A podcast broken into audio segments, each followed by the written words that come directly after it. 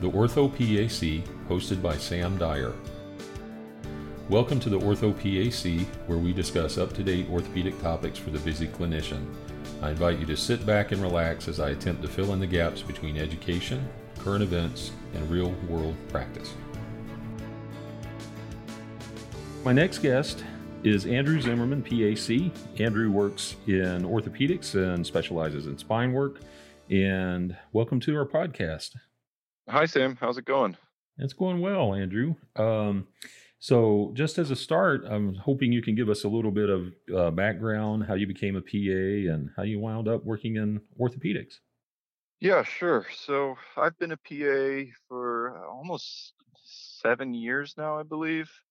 Um, I started right out of school in orthopedics, and I started as a joint specialist, and then uh, transitioned to become more oriented in spine.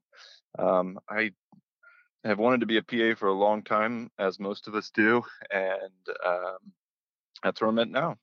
Oh, okay. So, um, what led you into spine, getting away from joints? Was it just the opening, or was it something that you really were interested in, or how did that happen? Yeah, so honestly, it was partially just the opening, but I really liked the doc that uh, the position opened up with, and I decided to switch over to spine. Oh, okay. Well, awesome. Um, so today you had brought up uh, spondylolisthesis as a topic, and so we wanted to talk some about that. And I've got to tell you, uh, when I first came into orthopedics, you'll like this story. Uh, I went to a uh, conference. This was 20 plus years ago and the fellow that was talking about it kept calling it spondylosis. He kept calling it spondylosis. and I was like, what's a spondylosis? I don't know what that is. Well, he had a Stetson hat, a cowboy choker necklace, and spondylosis. So that was our guy. And I was like, well, I don't know what to think about that. But that being said, uh, can you tell us the difference between spondylos- spondylosis, spondylolysis, and spondylolisthesis?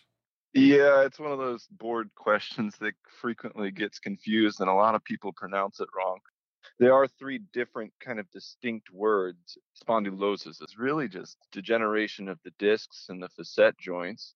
Spondylolysis is a defect in the pars articularis, which is kind of the um, connection of the facets and the vertebral bodies.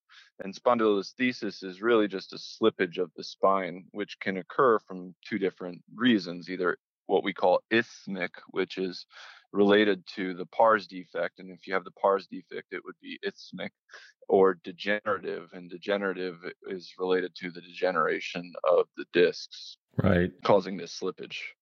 Hey, you know, say these three words real fast and see if you can get them right, you know? But yeah, um, exactly. So, with a spondylolisthesis, I know you talked about the different kinds. Is it congenital or can it be traumatic? It can be traumatic. A lot of times, the with the pars defect, it would be a traumatic issue, and it's a repetitive injury typically. Right. You know, I've seen a lot of people with this condition, and they develop the degenerative disc disease over time. But you know, backing up a little bit, in the case of trauma, um, what types of activity? You know, if we're looking at maybe a pediatric population or a younger population, what kinds of activity uh, have you seen that caused a spondylolisthesis? Yeah, usually I, I see it in um, it is younger patients that I see this kind of isthmic spondylolisthesis, and it's typically a repetitive trauma, usually involving repetitive hyperextension. So I see it when I do frequently in people that are gymnasts. I see it in weightlifters that are doing those kind of deadlifts, hyperextension, as well as football players. We'll see it in linemen, that sort of thing. Mm-hmm. And you can see it in kind of acute trauma, car accident, hyperflexion type injuries but that's a little more worrisome when we see it that way. The things that we usually see are are are, are definitely those hyperextension, overuse trauma. Right. Um, any specific physical exam findings we need to look for when we are worried about this? Yeah, uh, the physical exam findings that we find with this usually present as just back pain exacerbated by movement. And uh, obviously, extension would make it worse, and sometimes it improves with flexion we worry about certain uh, physical exam findings when there's a neurological component to that, where they start to develop radicular symptoms, that sort of uh, neurological pain to their leg. Um, and that's typically because the foramen is being compressed or there's an inflammation around the nerve root there. So, really, the nerve root is what we're concerned about when we see those sort of neurological symptoms on physical exam. Gotcha. And neurologic or bowel or bladder, obviously, those are more of a surgical indication than a conservative care, I would imagine. Yeah, surgery, um, it's indicated in progressive. They're not improving with conservative measures. Um, when they have those neurological components, possibly a cauda equina, you might want to look at it quite a bit sooner those are typically the indications that we see for surgery. Typically, we do treat these non operative for extensive time before kind of running to surgery because the surgery is pretty extensive that we have to do for this. Right, right. Can you tell us about the x rays? Um, isn't there um, x ray findings that's suspicious for spondylolisthesis? Yeah. So x-rays usually we do a lateral film that's best on this. We often do flexion extension films to see if the slippage increases uh, with the lateral flexion extension. Um, and x-ray we usually classify it with what we call the Meyerding classification. There's other classifications out there, but that's really the easiest one. And that's graded one through five. And I think one is about 25% or less slippage over the corresponding vertebral bodies. And then five is over 100% percent so it's completely slipped slipped off and it's just percentages based on that. Right. Um, do you use that to de- is that a helpful kind of factor to determine if you do surgery or or you know conservative care or is it more the symptoms of the neurologic finding yeah, it's definitely it's definitely more the symptoms. It's not as much the classification. The classification is just something we can put on it typically. Um, it might help determine what sort of surgery would be better for the patient because some of the lower levels you can consider more basic surgeries, uh, but but it's not something we use to determine surgery. Right. Um, so, along with the conservative care, I know you had mentioned, uh, you know, NSAIDs and maybe some therapy and rest and activity restrictions. Do you ever use any sort of brace? Sometimes we do use a lumbar orthosis, like a support corset. Um, usually, we'll do this in the acute phase in the younger patients, kind of those teenagers that you see this condition in. And we'll use that for more preventing them from doing activities that could aggravate the condition and cause the pars to not develop that fibrous tissue that usually does develop if they persist with conservative care over time. So we, we do mostly lifestyle modification, physical therapy, NSAIDs, rice, like you talked about, sometimes weight loss, core strengthening, yoga, but the course in the acute phase can be helpful, gotcha. but it's not essential mm-hmm. typically. Well, if we're talking in terms of surgery, um, when we're talking about fusions, there are acronyms ALIF, PLIF, and then 360 degree fusion, I think, is uh, more recent. Can you explain mm-hmm. these a little bit for our listeners?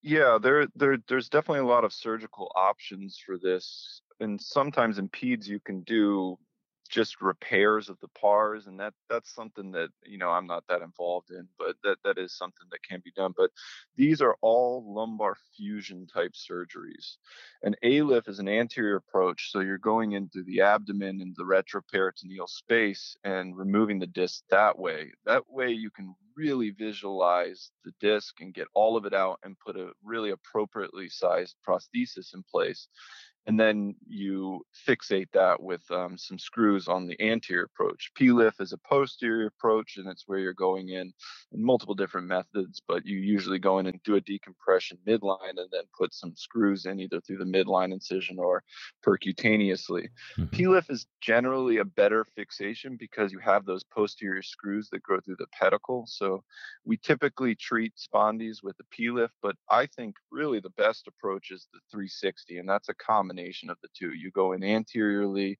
and you take out the disc and you replace the disc with a, a interbody spacer, and then you put anterior screws in, but then you also flip the patient over, still, you know, completely um, anesthetize, and you do a posterior approach with pedicle screws mm-hmm. and possibly a decompression that way. Mm-hmm. So that's typically what we like to do on the younger, thinner, you know, pars defect type um, spondylolisthesis.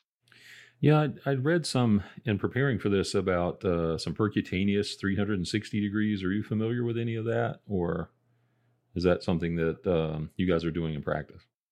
We do the posterior su- screws percutaneously. Anterior screws, obviously, you have to do um, with the open Right. incision. Right. Gosh, that's uh, a long way from when I helped do some spine surgery. Uh, I had a nice big incision there, but uh, awesome. Well, um, we went through a lot. I was hoping if you have a case study you might like to share with our listeners. Yeah, I, in in the 360, that's really a.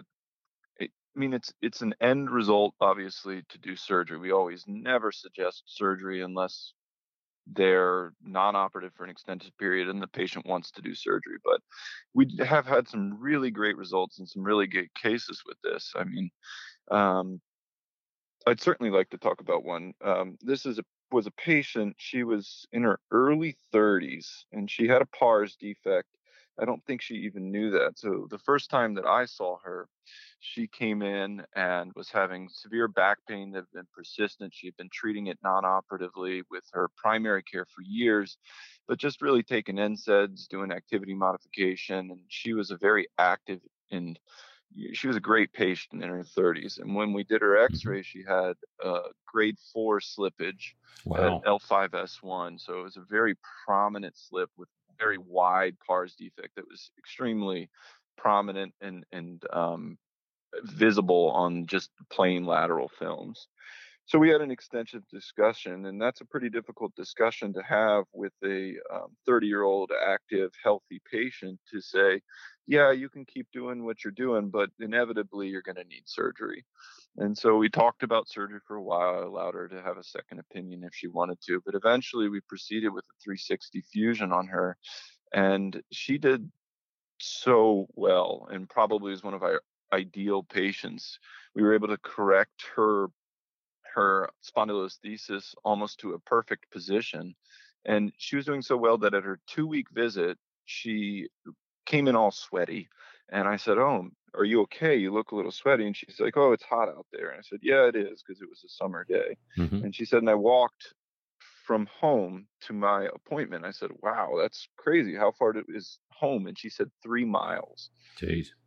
Yeah, so she had walked three miles at two weeks post-operatively after doing this 360 fusion, and really that couldn't have been a better outcome. And they're not always perfect like that, but but it really is a good case that can that and, a good surgery that can really help these people that have been having this persistent terrible back pain for a long time. Yeah, that's awesome. I, you love it when you have great outcomes like that.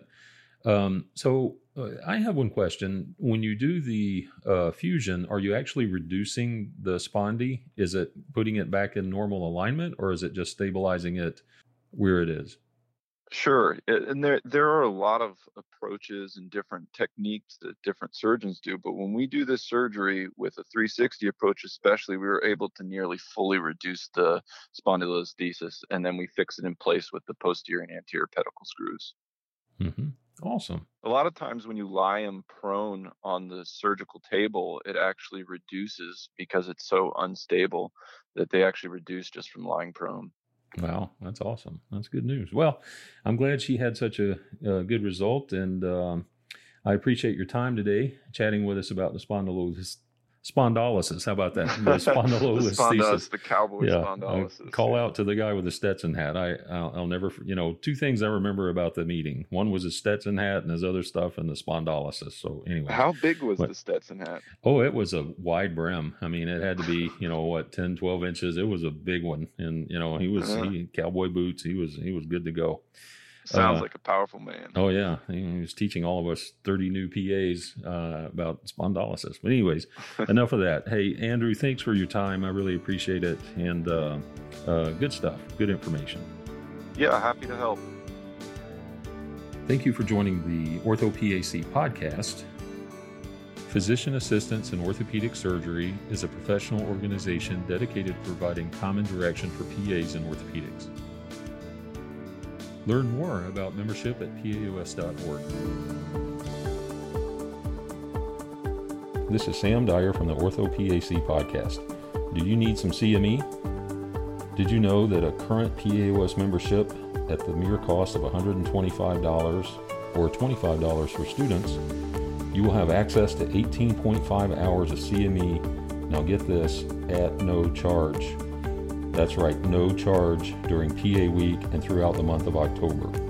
Visit PAOS.org to sign up today.